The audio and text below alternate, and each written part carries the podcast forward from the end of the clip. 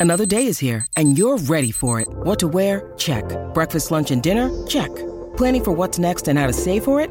That's where Bank of America can help. For your financial to-dos, Bank of America has experts ready to help get you closer to your goals. Get started at one of our local financial centers or 24-7 in our mobile banking app. Find a location near you at bankofamerica.com slash talk to us. What would you like the power to do? Mobile banking requires downloading the app and is only available for select devices. Message and data rates may apply. Bank of America and a member FDIC. This episode is brought to you by Shopify. Whether you're selling a little or a lot, Shopify helps you do your thing, however you cha-ching. From the launch your online shop stage, all the way to the we just hit a million orders stage. No matter what stage you're in, Shopify's there to help you grow. Sign up for a $1 per month trial period at shopify.com slash special offer, all lowercase. That's shopify.com slash special offer. When you need mealtime inspiration, it's worth shopping Kroger, where you'll find over 30,000 mouthwatering choices that excite your inner foodie. And no matter what tasty choice you make, you'll enjoy our everyday low prices, plus extra ways to save, like digital coupons worth over $600 each week. You can also save up to $1 off per gallon at the pump with fuel points. More savings and more inspiring flavors make shopping Kroger worth it every time. Kroger, fresh for everyone. Fuel restrictions apply. No, no, no, no, no, no, no, no, no, no, No, no, no, no, no, no, no, no, no, no, no, Sean. No, no, I've fucking been there. Maze, you better fire it up, dude. Drive your fucking whirly bird! The whole world is in the power of the evil one, the devil. And the media that he uses to control the world is television.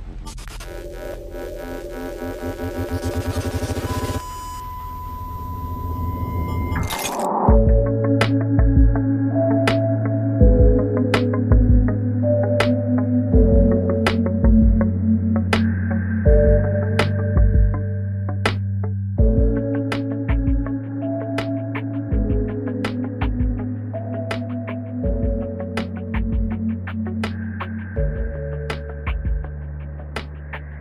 Welcome to the TV Book Club on the Count the Dings Network, a nuanced discussion about television that captures our imaginations. I'm your host, Anthony Mays, and today I'm joined by Jake Hoy, Eden Liu, Anthony Canton III, Emmanuel Adetunji, and Walter Mays.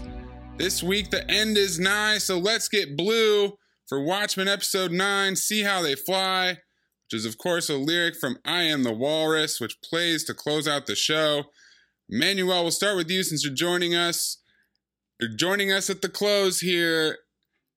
How did the season finale land for you? How is the season as a whole? Where do you stand on The Watchmen? This was definitely a top three show for me this year. Um, I know a concern from last week's show was they had a lot of questions that needed to be answered and how they would answer them in the last episode.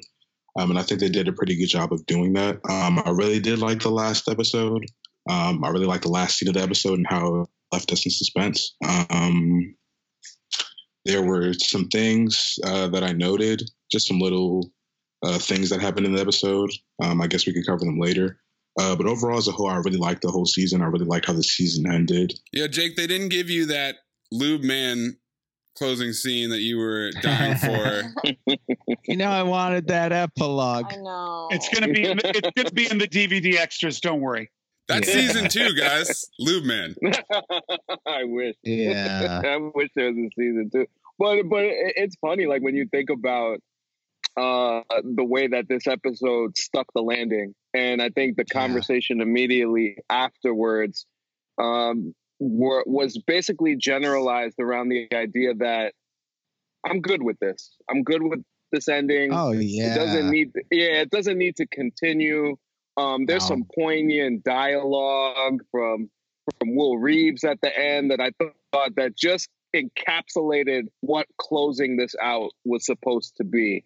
And um everybody played their part. They they and it's funny, you think 67 minutes is not enough time for the amount of stories that you would you would like to see in an episode, but I thought that the the time not a second was wasted in terms of what they did in this final episode, and I, I'm I'm very very happy with it. I'm very satisfied.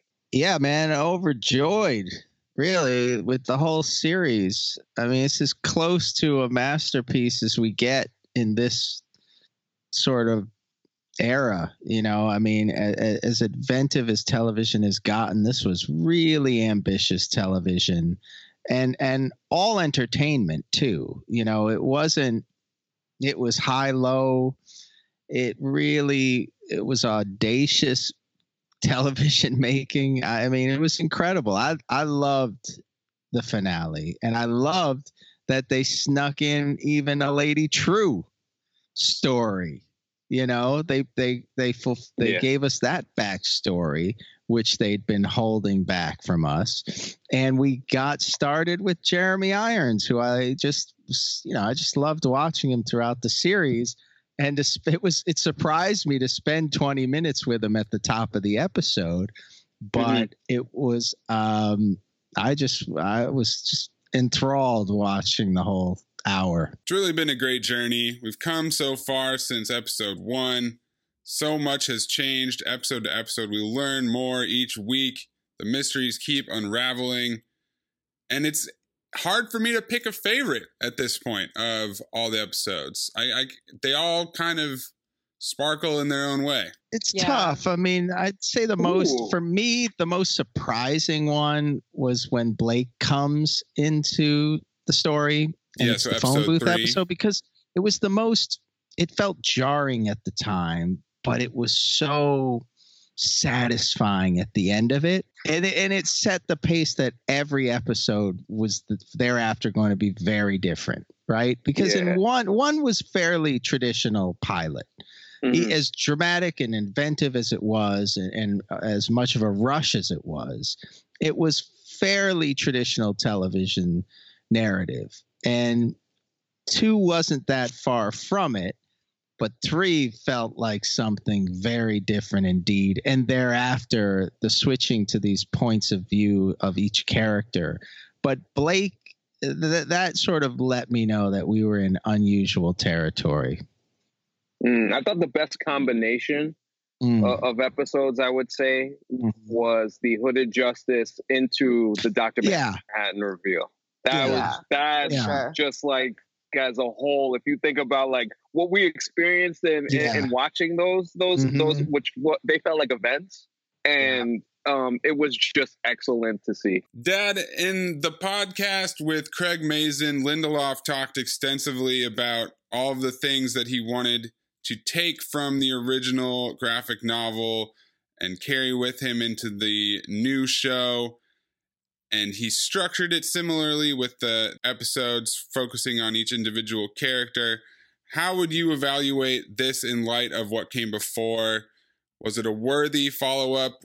Did it eclipse the original in any way? Oh no, it didn't. It didn't eclipse because, and I don't think it even attempted to eclipse. I think what it did was it built upon it in a very, very smart way, um, and the areas the areas where Lindelof decided to go big or go home, uh, he he always it always worked. The only areas in which it sort of let me down was in areas where I was tricked into having an expectation, and it, you should never ever fault a TV series for not doing what you want. Go write your own goddamn TV series. But right. but you know there were there were moments that I thought you know oh I wish that had happened. But other than that, no. What they did, they did extremely extremely well, and uh, it. Uh, what they did, the, I, in fact, the only thing he did that I could find uh, is he changed John Osterman's parents. He changed the, the, the from the comic book, mm.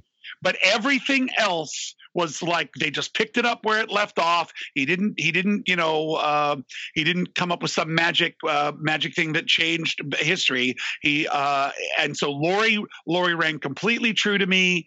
Um, uh, the whole Cal into John back into Cal into who the hell he is now all rang true to me with what we know about Doctor Manhattan and picking up the the way that Dr. Manhattan experiences the world and time and particles and sees what we can't see. That was all gone into even in more depth than the comic book, and I thought that was extremely well done.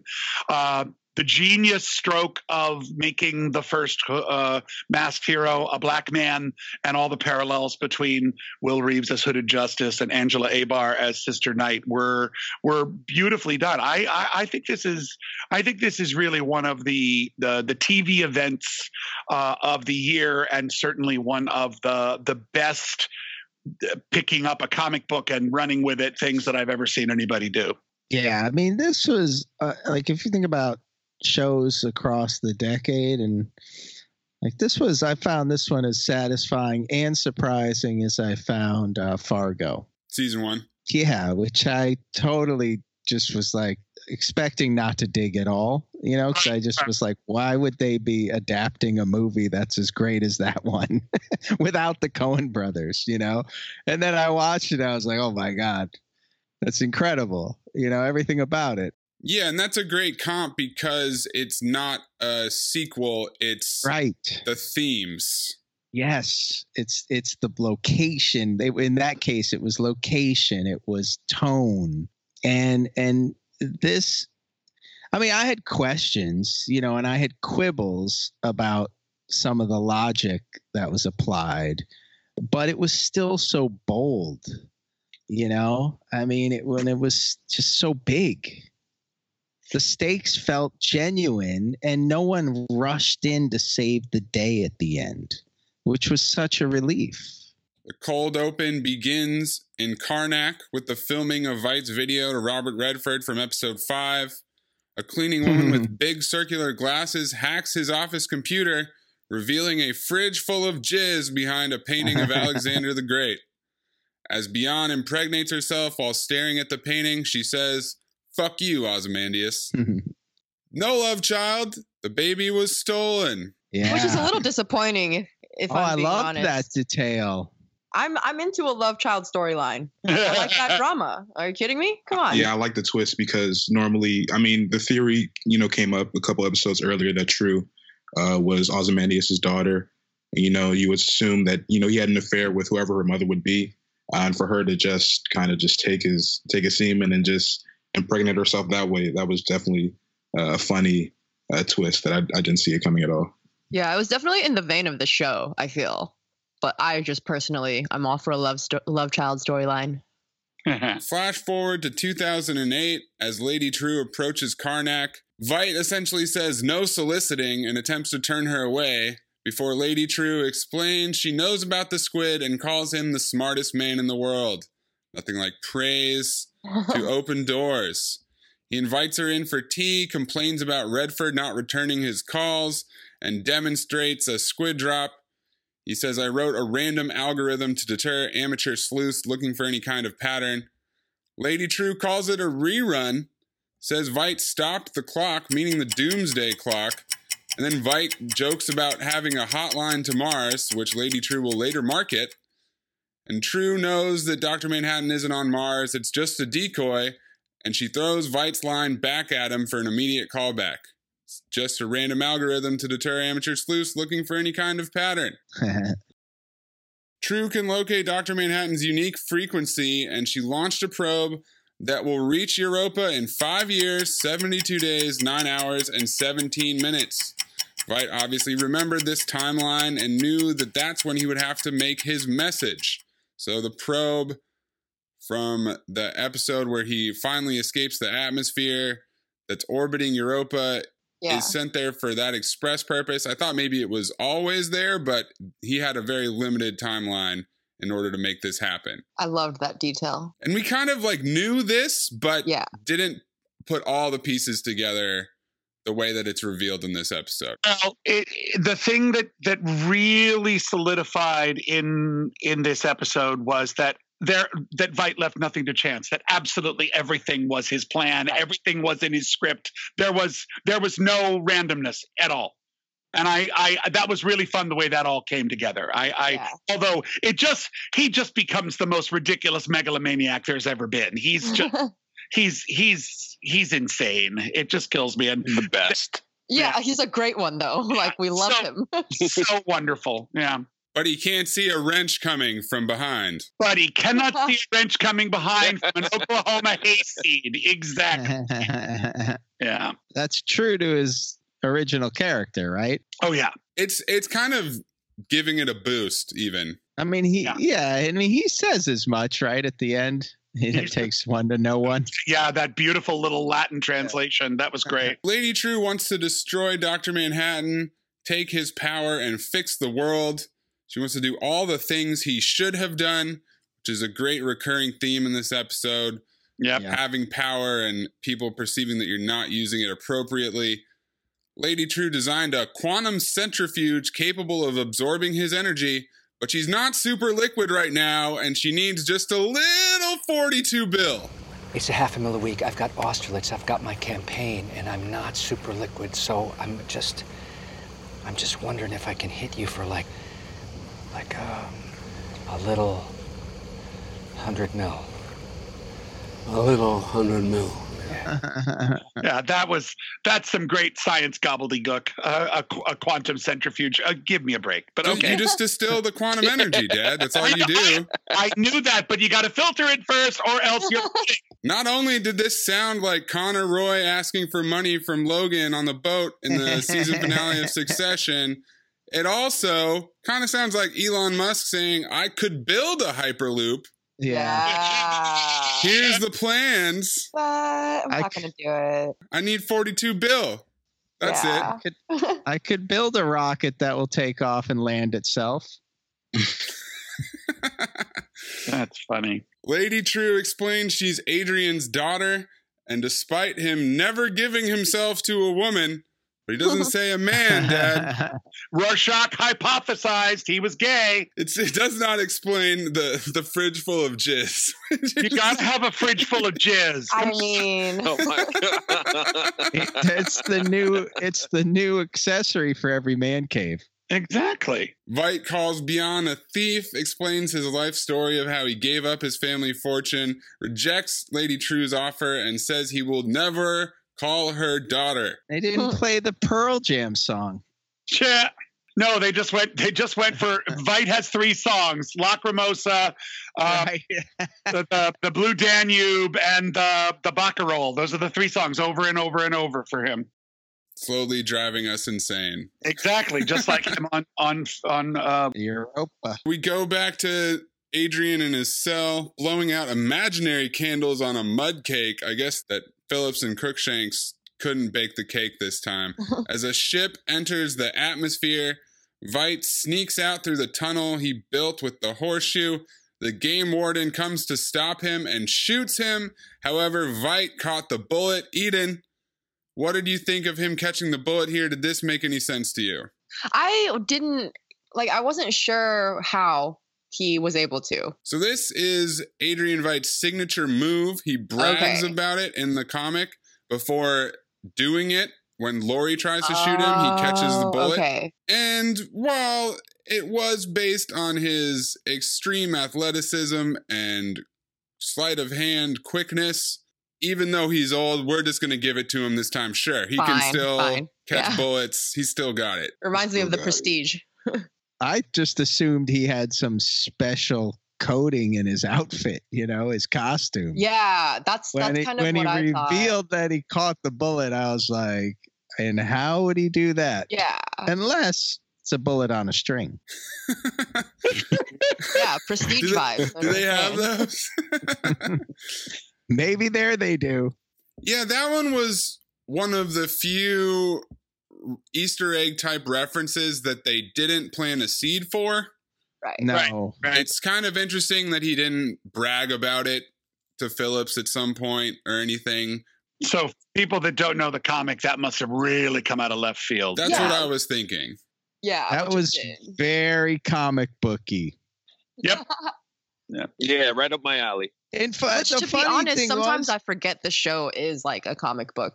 but show. this That's episode, what I like about as it. I think. good as it was, was the most comic booky of the series. Definitely. Well, yeah, because they have they've got all this shit they've got to resolve, and it Yeah. Yeah. and and and it and the and one of the things that is a result of this is that uh, both to a certain extent, Angela and and Laurie lose agency as the big guns Mhm. move into position, and Lady Trieu turns into a classic comic book villain. Yeah. I don't think there was any way they were going to get themselves out of this.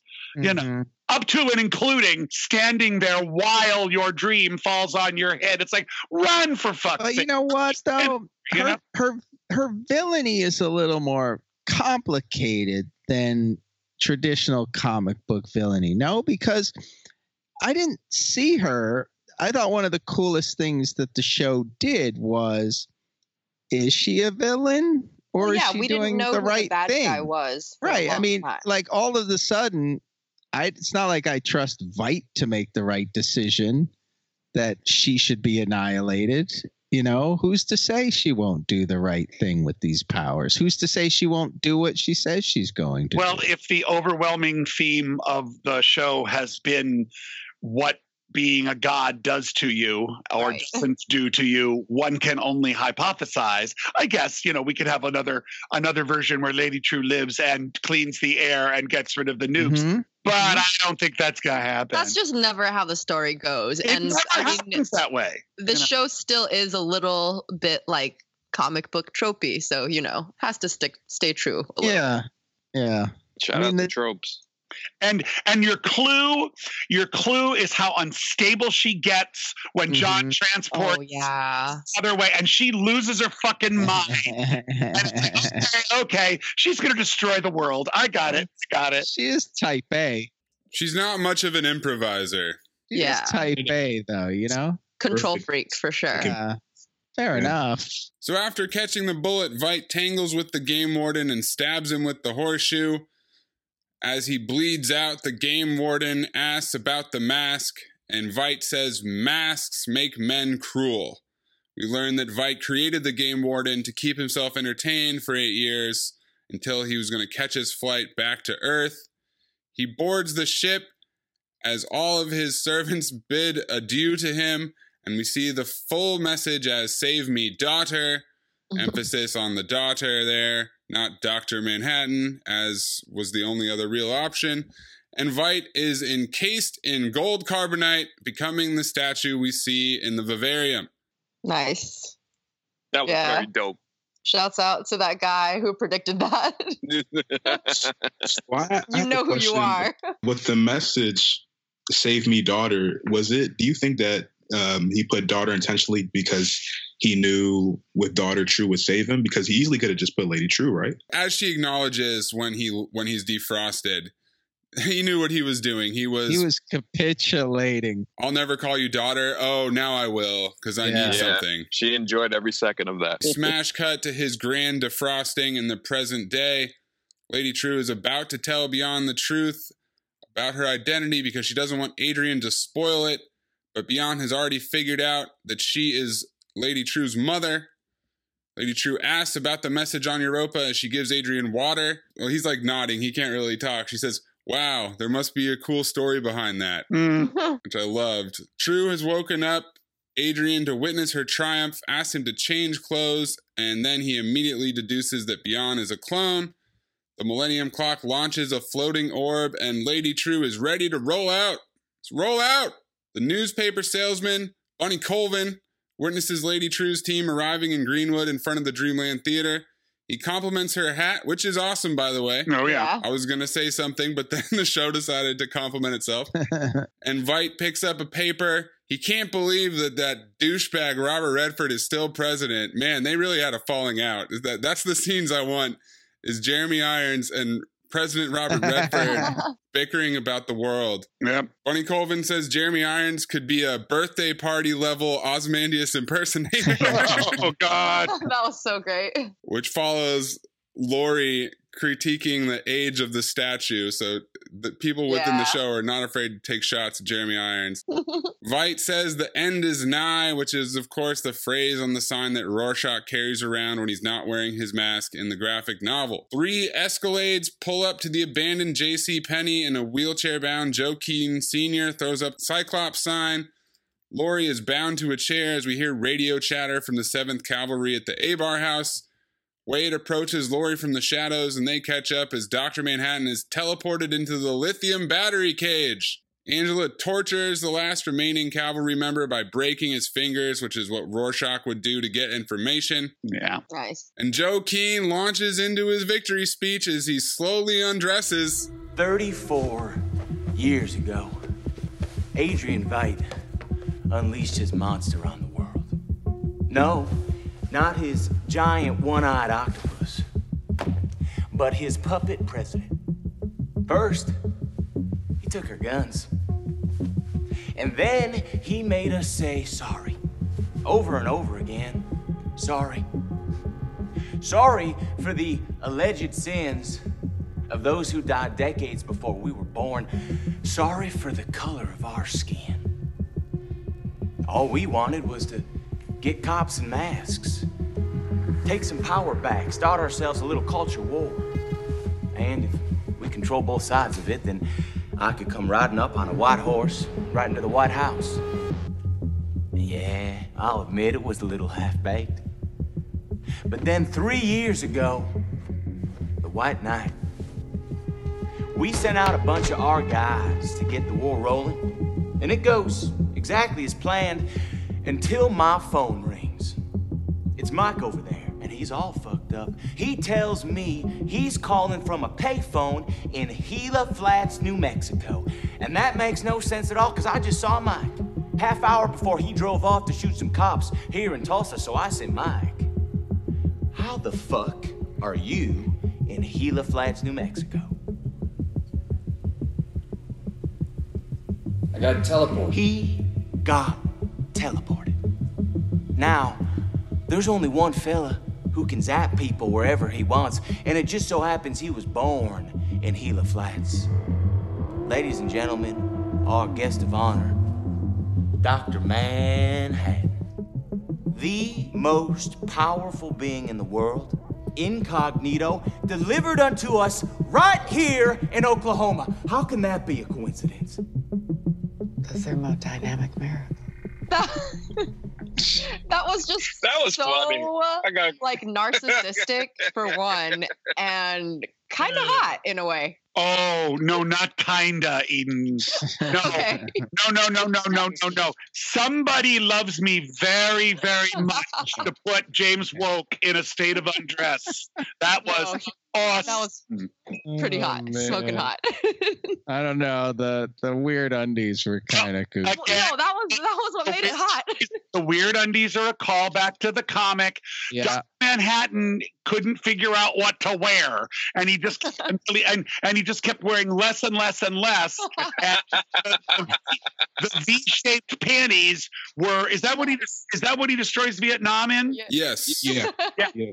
And then after that, he just decided fuck it and started going naked all the time. That's amazing. No, I didn't know he was that buff under uh, those suits he's been wearing all season. By the way, You, oh, you mean James Wolk? yeah, Senator Senator Keene. I was like, he mm, spent about eight nice. weeks working out for that scene he did. Come on, know. come on, dude. And he went to the gym. Any any guy, any male actor who's gonna be bare chested on a show spends about a month. Also, in he has the intense perfect amount of fitness chest hair. Sessions. Doesn't he just? Could we just have a separate podcast about James Wolk? I mean, I, this, I am this- loving this so this much. was though this was sadly goofiest moment of the episode. Oh, I'm sorry to say. he's the crazy villain who's going to tell you how he's going to do things, and and said uh, he's not going to go around swinging his dick at everybody. No, oh my! Let me tell you exactly Which what was that we're was gonna one of do. the lines of the episode. That was So one of the lines of the episode when when Laurie goes, "You look stupid in those panties," and then he goes, "I'm about to become the most powerful man alive, Laurie. Waving my dick in people's faces is just overkill." Oh, Yeehaw! Let's get blue. so great. That kind of saved the moment. For sure. this speech that he gives gives us a pretty good look into the cavalry's big agenda. We learn more about the White Knight. We finally get the explanation. I, I like how they, they connected all that uh, Yeah. because in the first and when when we see the White Knight for the first time and we see that Calvary member, it just cuts to Angela in the hospital. So then we kind of wonder what happened. And then episode eight, we find out that he um, that Dr. Manhattan uh, stepped in, and I automatically assumed Yeah. he killed him. And then in this final episode, we Yeah. found out that he was teleported, and that's how the Seventh Cavalry found out uh, that Dr. Manhattan was in Oklahoma. I really liked how they connected all that together, and it made sense. Yeah, but this that was one of the begs lingering the questions. question, we though: Why didn't he kill him? Sloppy, sloppy work. Because Corporate he- because he malfeasance, or is Control. He's Well, only. well, It was like you know. Well, he's He didn't, he didn't have a choice, man. He was Yeah. blacked He out. didn't ask for I any didn't, of this. I didn't see that in the subtitles. I did not see that explanation in the subtitles, Eden. Why, guys?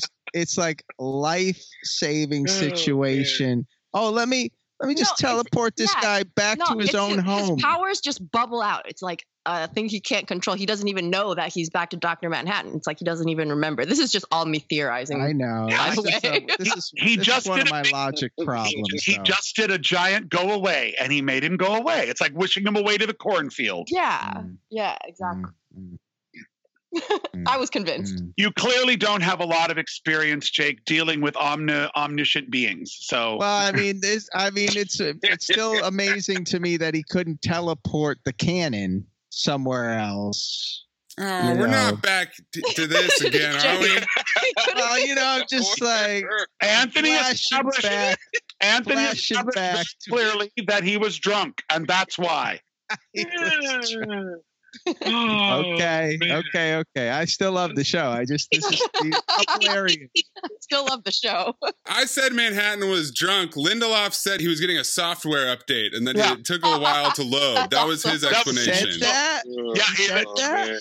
That's Yep, yep. amazing. Yep. Imagine that your phone's been off for 10 years and you turn it on. It glitches for a little bit. Oh, It takes a little oh, okay. while to reconnect to the network. Yeah, that's a great way to put it. Okay. It's important to note that Keene clearly orchestrated the White Night, even though he told Wade that he came in after the fact. He was hanging out with the dude that went to kill Angela 30 minutes before he, that guy went on his mission. So I think he might have been involved. Dad, I wanted to ask you Lindelof and Mazin kind of went into detail in the pod about Keene's original plan, the cavalry's original plan, which was essentially to create a culture war with the cops in masks and the the Seventh Cavalry in masks, and this was gonna vault him to the presidency. I don't think that it necessarily needs to be viable because we don't see that plan run through. They they changed their course after these these new developments. But what did you think of that whole genesis with with the cavalry? Well, I I thought it made as much sense as any argument they were going to make that didn't involve uh, otherworldly powers from a comic book. Um, it did sound like something that a bunch of we're smarter than everybody else white racists would try to perpetrate, and we never did. We never did learn if masks happened outside of Tulsa or not. Is Tulsa the only place in the United States where the the cops are masked? And I I never was sat. It was never satisfactory to explain to me how this thing happening only in Tulsa could possibly vault him to anything other than you know mayor of Tulsa. I, it, it doesn't seem like it was going to be a path to the presidency. Um, Yeah. I feel like um, when Laurie was first assigned to Oklahoma, where was she? Where was she um, at? she was in Saigon before she went to uh, Oklahoma. Laurie was in D.C. So I don't think anything was mentioned. Um, you know, in that in the briefing meeting, right? I don't. I feel like that would have come up. Yeah, 'Cause we when they talked about, it seemed like they were. Uh, they kind of talked about them in a kind of like an alienated sort of way, because they did mention that the the police officers did wear masks masks in Oklahoma. Yeah, so I, I- think that's that's told me that it wasn't a, A a countrywide thing, thing. yeah. Yeah. yeah so so I, I really i was really never i was really never quite certain that his plan would have actually borne any fruit but the other thing that came out of this we never get an answer to who the third person who survived Yeah, that Night- that's Oh, definitely a big one to me. We're not counting spouses, so there has to be a third officer. It's interesting that never came up. Panda. It's panda. Spin off. spin off, spin off. Everything's Panda. Panda should have written the Peteypedia. There should have been a Pandapedia. Pandapedia, yeah. There we go. Perfect content. Panda gets a spin off. I'm here for it. Judd and Jane Crawford got close with the Abars while the cavalry did research. The synthetic lithium from zillions of watch batteries was used to create a cage that confuses Dr. Manhattan. I'll let this one slide since Dr. Manhattan invented these batteries. Okay, sure, if you get enough of them, I guess he can be his own kryptonite. I'll, Yeah. I'll take it. Keene's logic for bringing Laurie down is a little flimsy as well, but she tells him he looks stupid in those panties. Such a good line. Angela arrives. She tries to warn Keene. She tells him that Lady Trieu knows about the cavalry's plan. And Angela, thank God someone finally did this. She points out all the Trieu equipment all over the place. Seriously. yeah. Where'd you get this from? We stole it. We stole it. You but idiots. he fails to see that it's part of Lady Trieu's larger Yeah. plan. Keene enters his little chamber. A cavalryman flips a switch, a bright light flashes, and suddenly they're in downtown Greenwood. As everyone is disoriented, Lady Trieu uses powerful magnets to collect all the guns and is surprised to see Angela.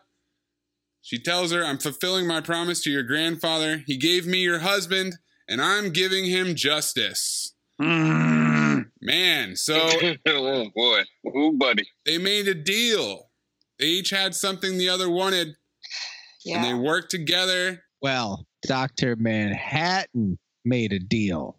Right. Oh, now you get it. Y- Now yeah. I get it. This was a suicide mission all along. Well, this was yeah, because that's what always had happened. This was a choice, you, Walter. Yeah, I don't know if you knew that, Jake. This was but- a choice, Eden. no, no. Did, He uh, wanted out. Choice. He wanted out. That's like next level meta. Like, So you're saying this is like the story of Atlas. Dr. Manhattan is tired of holding up the world, so he tricks somebody else into taking the power away from him. It's having an existential crisis, man. Yes, he, yes, he it is. happens to us all. He's always had an Yeah, crisis. he's constantly living one. and he's and he's always known and he's always known there was going to be an end so he walks right into it he walks right into his own destruction you betcha Eight obelisks blast the floating ore with purple beams as Veidt approaches Laurie and lifts her upright. Aw shit, am I dead? no, but the night is young. I love Maury so much. this was an amazing moment, Dad. i loved them upside down seeing each other that was so great i love that he called her i wonder if this confused people it's just Bezic. And everybody's going, what? Who's who's what? Because that's her original name, Laurie Juspeczyk, before she took her father's name. That was And great. I, I just like love Laurie's tone. She's like Ah. so dry in her delivery. Yeah. It's so perfect. Like I He's smart. big Le- fan. legend. Big fan. I mean, they. I would have again. I'll say it again. I would have liked her to have had more agency in the outcome of the story. But every single moment they gave her, Jean Smart just knocks out of the park. So she's Yeah. brilliant. Ever since she sat down on that couch, though, Yeah. She stayed sitting down. right? She wasn't allowed to get back up, basically, from that point on. the crazy thing, what I think upset you, Walter, is that she was actually subdued by the Seventh Cavalry Yeah, I didn't like that. because they're bumbling idiots. yeah. She walks right. Although that that cage was pretty sick. Yeah, the, the the lithium cage. Yeah. Don't quite know how they A pulled lot that of off. batteries. Yeah. Yeah, like that was next level. Lady Trieu claps at Cyclops and opens Keene's chamber, allowing his liquefied body to ooze all over the floor. So we got what we wanted, Dad. Oh yes. I, Yeah. You and- and- totally and- called that. and the thing is, with his with his just motherfucking asshole, yeehaw, let's get blue shit. he wasn't. I would have been so upset. You know, he he's a bumbling fucking idiot. You know, as Lady Trieu basically explains. You know, you don't filter it. That's what you get. So as the oozing body spreads out all over the floor into Dr. Manhattan's cage, all I could think to myself was organic material. Yeah. And I thought oh. Angela would have to eat Joe Keene's guts in order to get Dr. Manhattan's powers. Oh, I'm so glad Oh. you're wrong. It's probably a good thing I'm not a writer on this show. hey, I'll bet you they discussed it, Maze. Oh, sure. sure. Lady Trieu says she needed the cavalry to capture Manhattan so he wouldn't see her coming. This is kind of interesting because this would be the the version of the tachyons that that Veidt used in the graphic novel. But Right. he obviously did see her coming. Right? He knew all this would happen. Well, he knew she was going to happen, but once he's in the cage, he doesn't know where he is anymore. And so, yeah, I mean, I So why couldn't she just build the cage, you know? Like I don't know what the cavalry as like a, a barrier did to stop Dr. Manhattan from perceiving, but she says she needed it. Okay. Mission accomplished. Well, what they did was they allowed for the race story.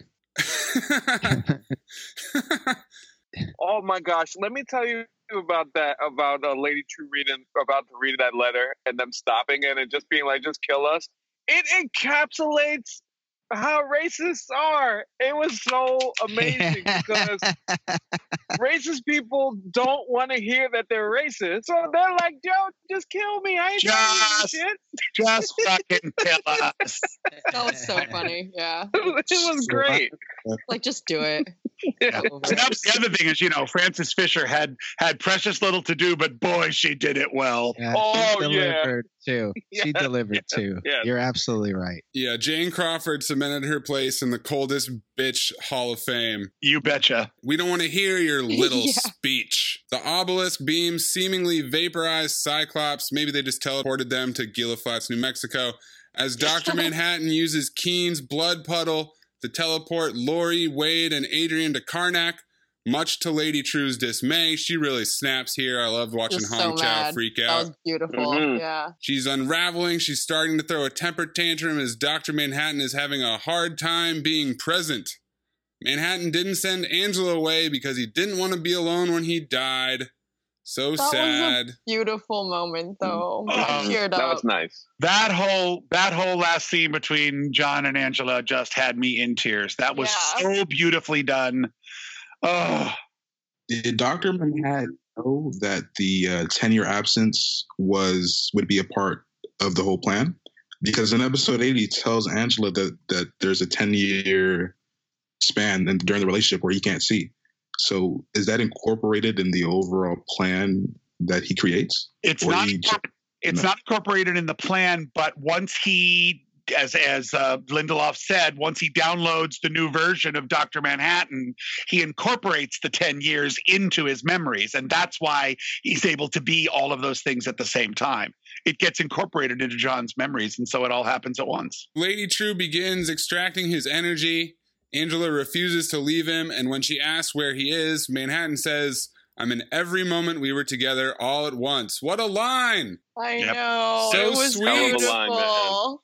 I was like Tremendous. bawling. I'm not even kidding. So Yeah. Finally, where he wanted to be. Correct. Exactly. Correct. And he tells Angela he loves her before he disappears. Lindelof uh, had some great comments in the podcast about the way that Dr. Manhattan perceives time. He always knows that he loves Angela, but he doesn't feel the emotion, like the genesis of the emotion, until the moment that he tells her he loves her. Right. So that's why the experiencing the moment is so important. Just because he knows it happens doesn't mean he has the feelings necessarily Oh, until it mm-hmm. occurs in the actual Right. timeline. So that's why he would Damn. still do something that he already knows is going to be good or Right. bad. Right. because it's not like he's every in every moment at once, but it's more of an experience thing. Yeah, he has access to every moment at once. He's not in every moment at once. Although when he's in that lithium thing, he's bouncing all over the place. So who knows where he is? So, like when he's in the bar, Emmanuel, and he tells her that he's always loved her, he knows that he's always loved her, but he's not feeling that burst of new love Right. Okay, until I get it. the moment in uh, the penultimate episode. Veidt, back at Karnak, quickly comes up with a plan. Conveniently, the cephalopod obsessed Wade is there to tell him of the exact time of the last Tulsa squid drop. And And Wade finally gets to confront the man yeah. that caused the, the event that has haunted him his entire life. As Laurie and Veidt catch up, Laurie brags about how she's now an FBI vigilante hunter, the best one they got. And Veidt freezes the baby squids in order to fire a Gatling gun from the heavens. Wow. Even the squid drop from the first episode coming back in a Full crude, circle, critical baby. way. Uh, Jake, he said it was Yeah. automated, so your your question's answered. They they Yeah. snuck that one in there. They did. Did you notice that? Oh, I did. I thought that was just for you. I was like, okay. uh, didn't quite destroy everything in a five mile radius, but it was interesting how they basically found a way to use almost the same ending as the graphic novel. A rerun. Yeah, Right? squid. Yep, you betcha. And it's funny because Lady Trieu made fun of this Yes. at the beginning of the episode, and it is what undoes her.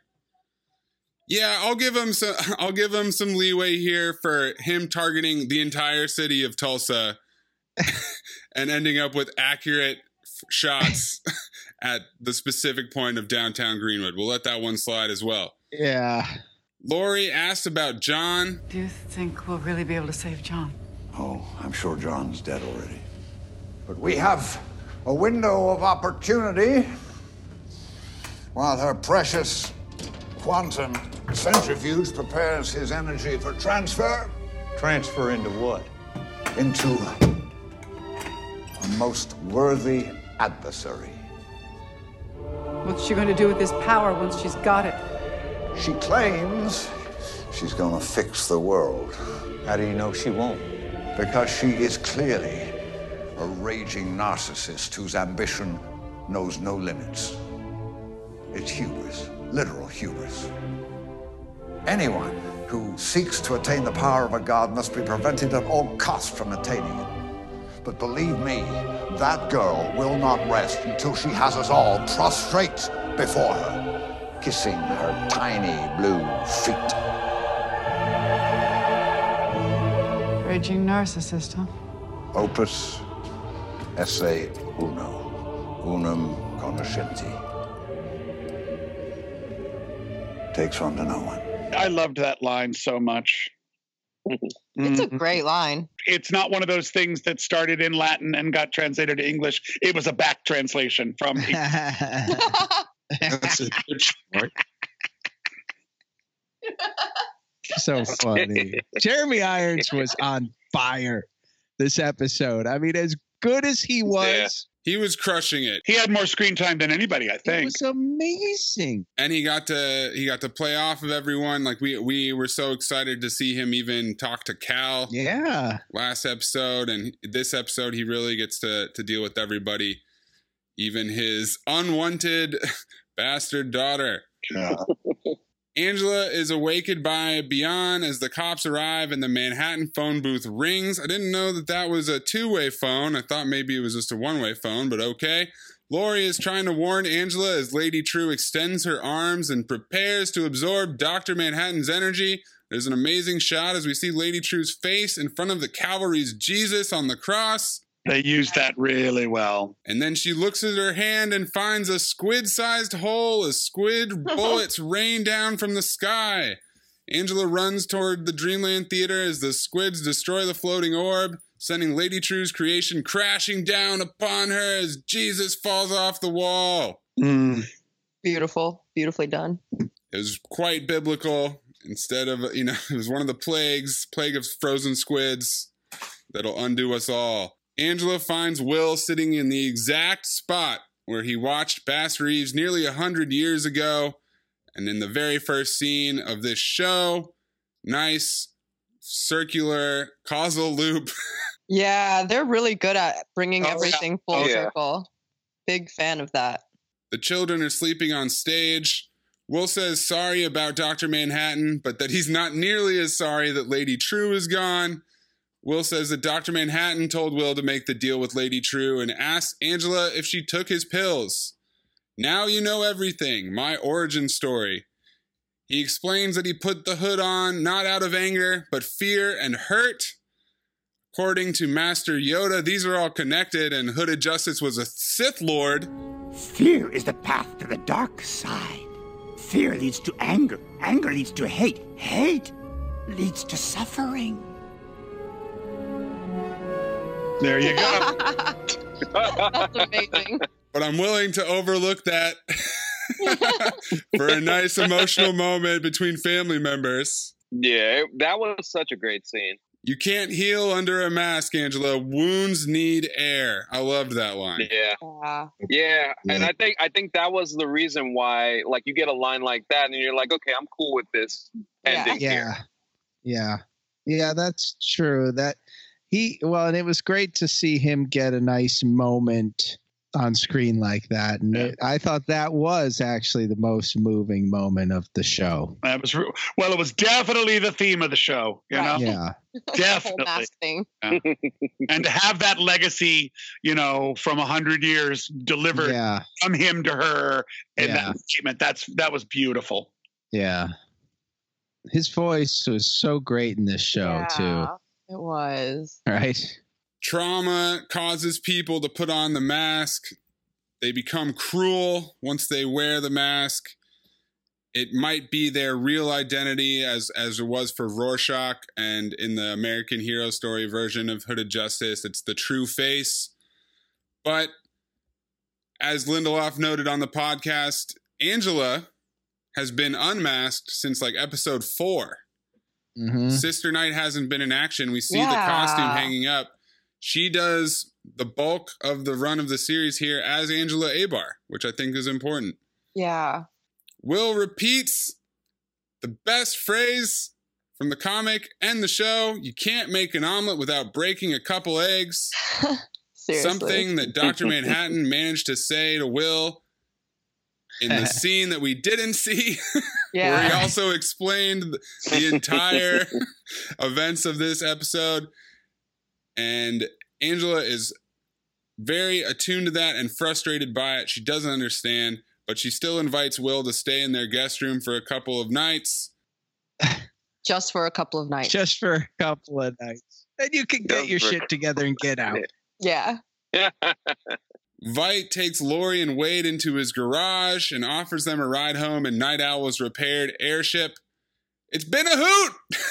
the son of a bitch! Oh, God. Amazing Nite Owl joke. Blake places Adrian under arrest for all of his actions, which he laughs off, saying there's no proof.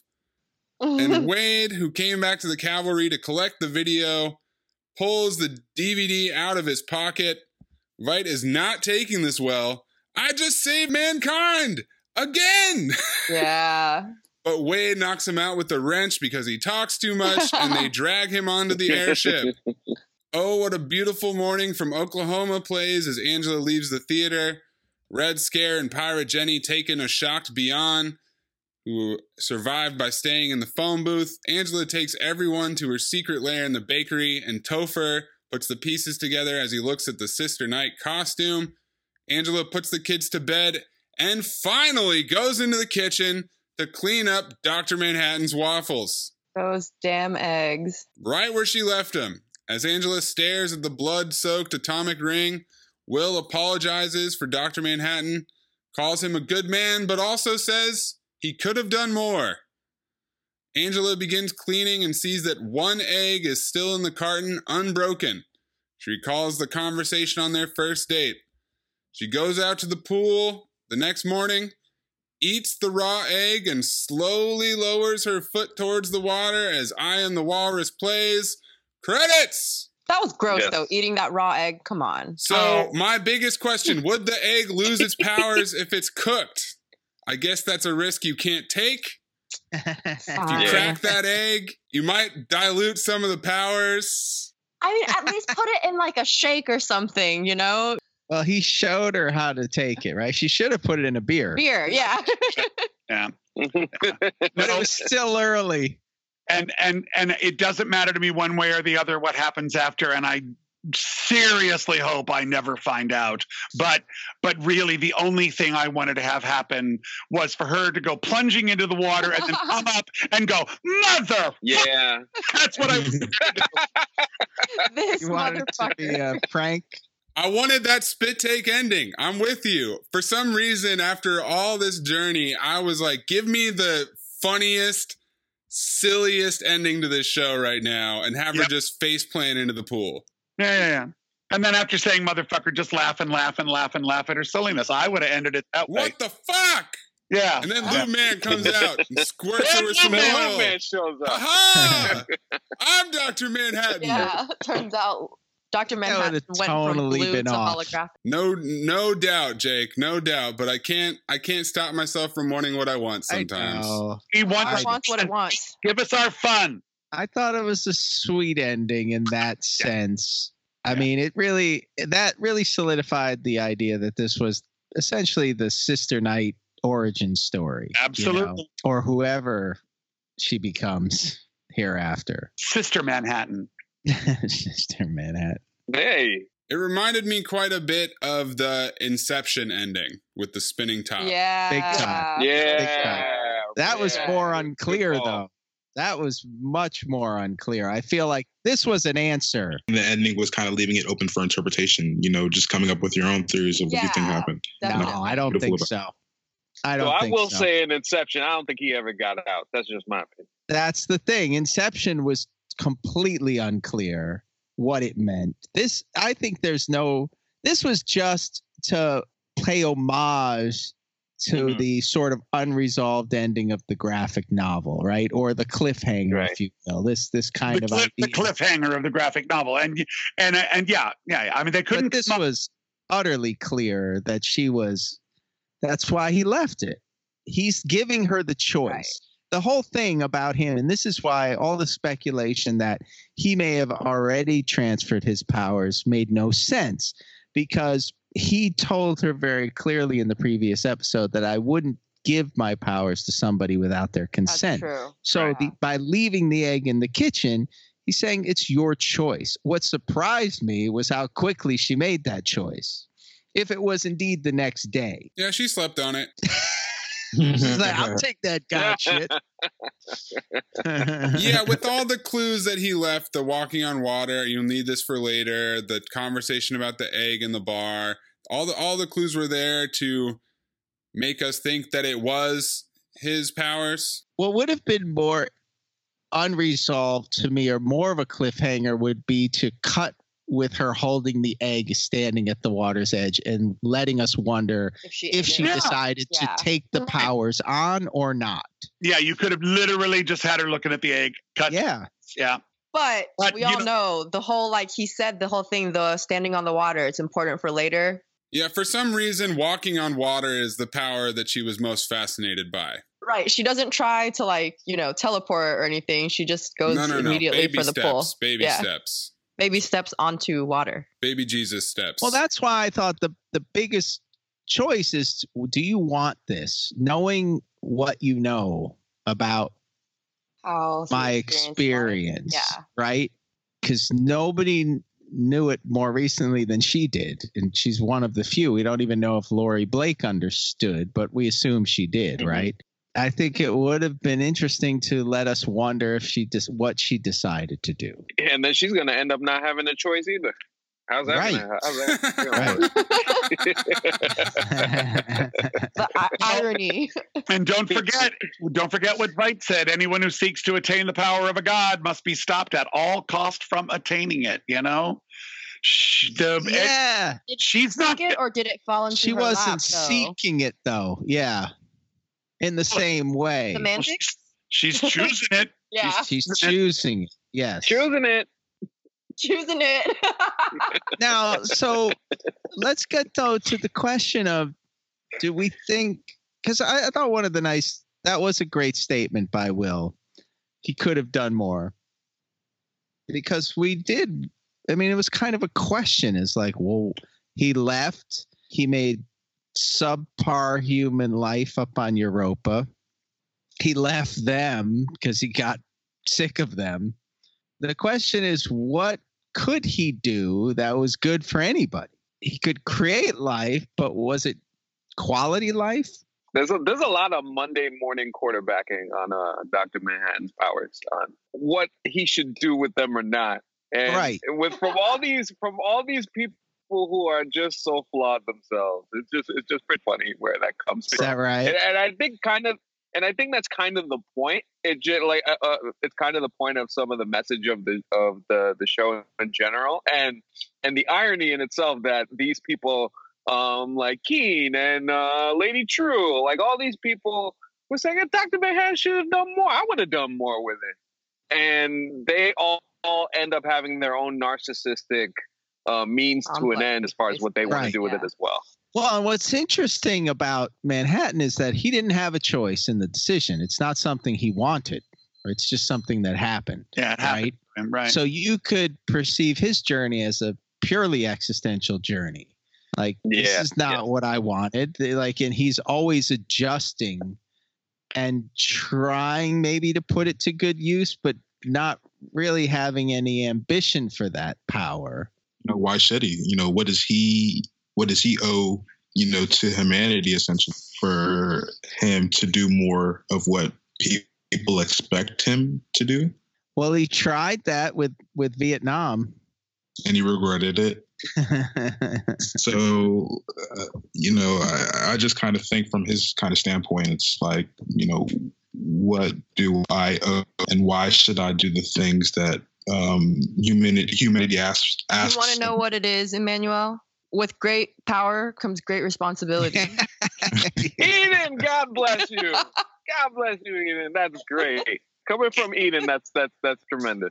in, in, in comic book terms that's in literary terms that's actually that's actually one of the best one of the best questions uh, one of the best statements you could make but i also liken you know what is this god person this godlike person why if you look at how many people reject um, God, because how can there be an omnipotent being who allows all this shit to happen in the world? Which is Right. literally the same question they're posing about Dr. Manhattan Yeah. Mankind is not really capable of having a god. It doesn't know what to do with that kind of power. And then you turn it the other way around and then look what look what the the poor the poor bastard who has to play god gets stuck with. No wonder i mean that that feeds that feeds your uh, jake your idea that it was uh it was death by suicide. Wouldn't you want out if you were God?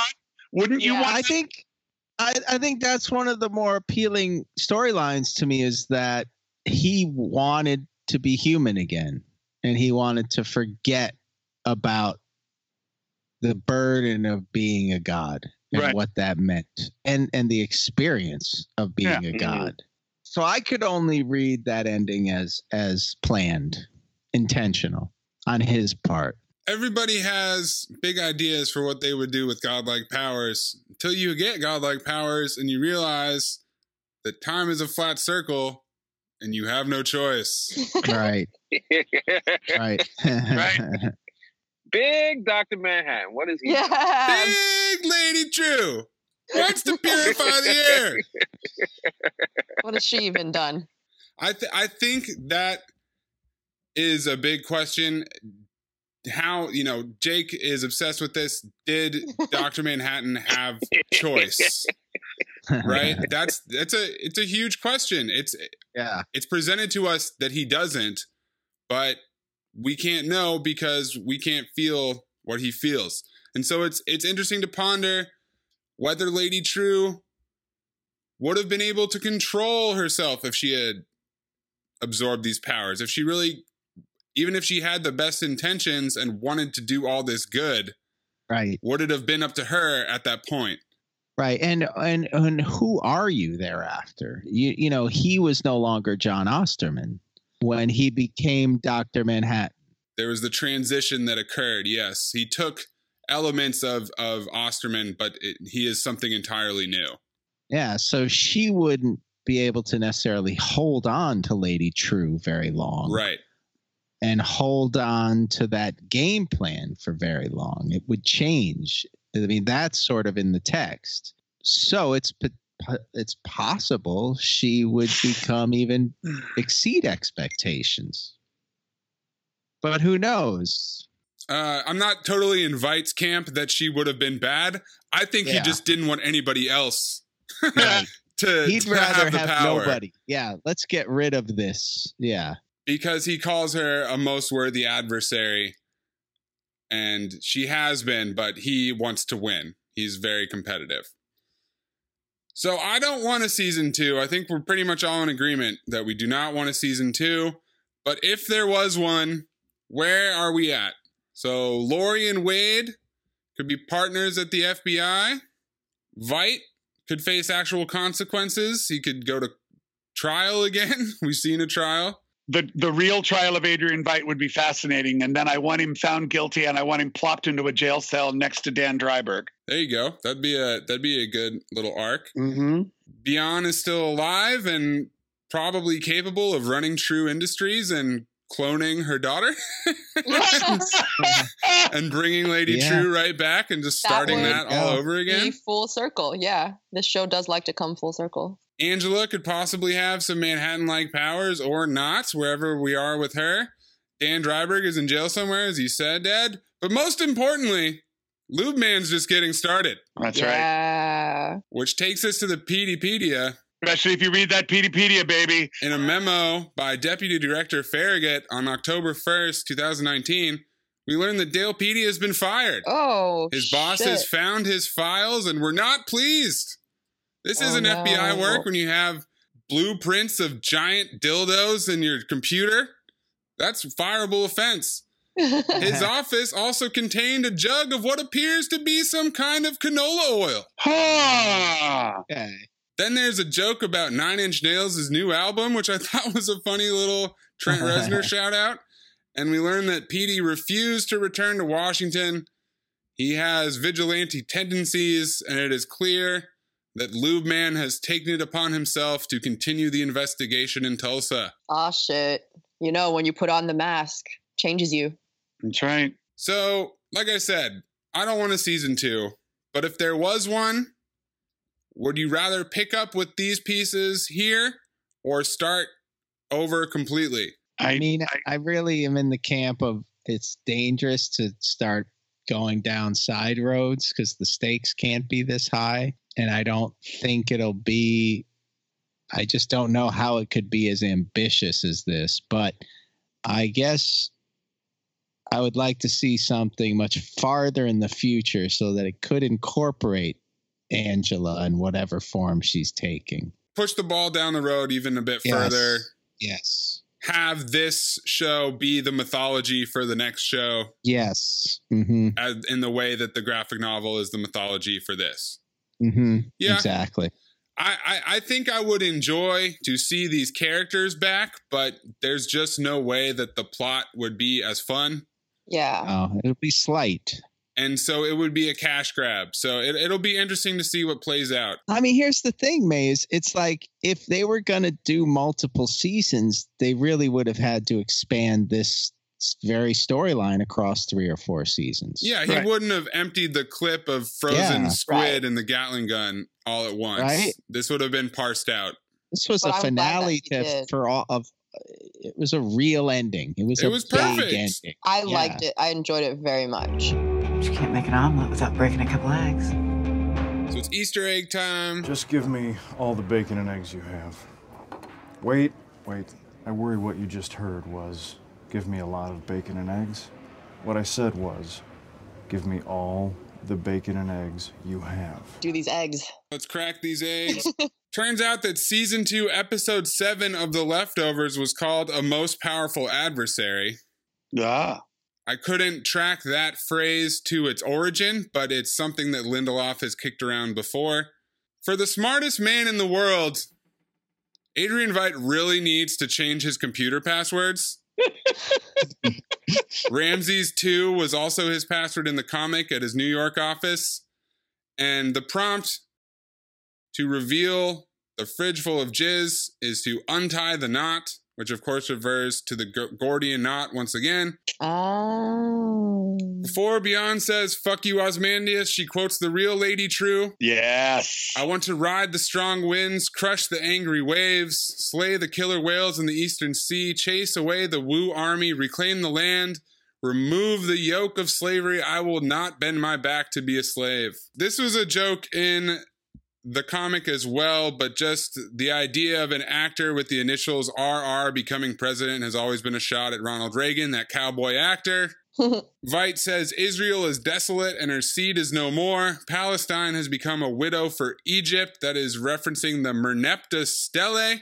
No, that was fascinating. His use of that. First of all, uh, it was found in the, the the the big British guy that filled the British Museum with all the stuff they raided out of Egypt. But it was it is the only Indiana Jones. Mm, yes, honey, Indiana Jones.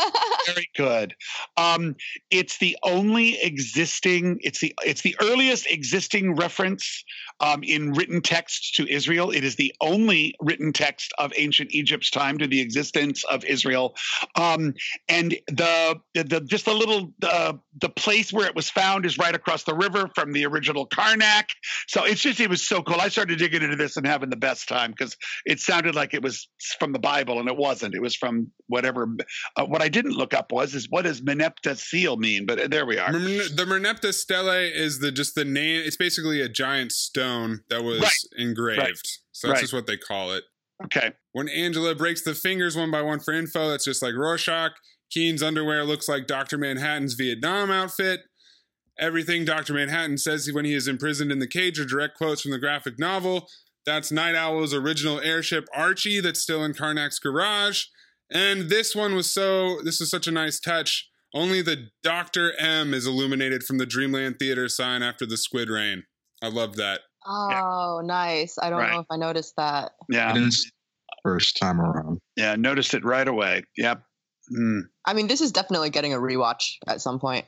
Oh yeah. Yeah, we're gonna we're gonna put this down for a little while. We're gonna we're gonna decompress. We're maybe gonna sleep it off for two days, like Will, and then eventually we'll we'll have to come back to Watchmen. But such a joy, Yeah, big, a lot of fun. such an unexpected, pleasant surprise down the stretch of this year.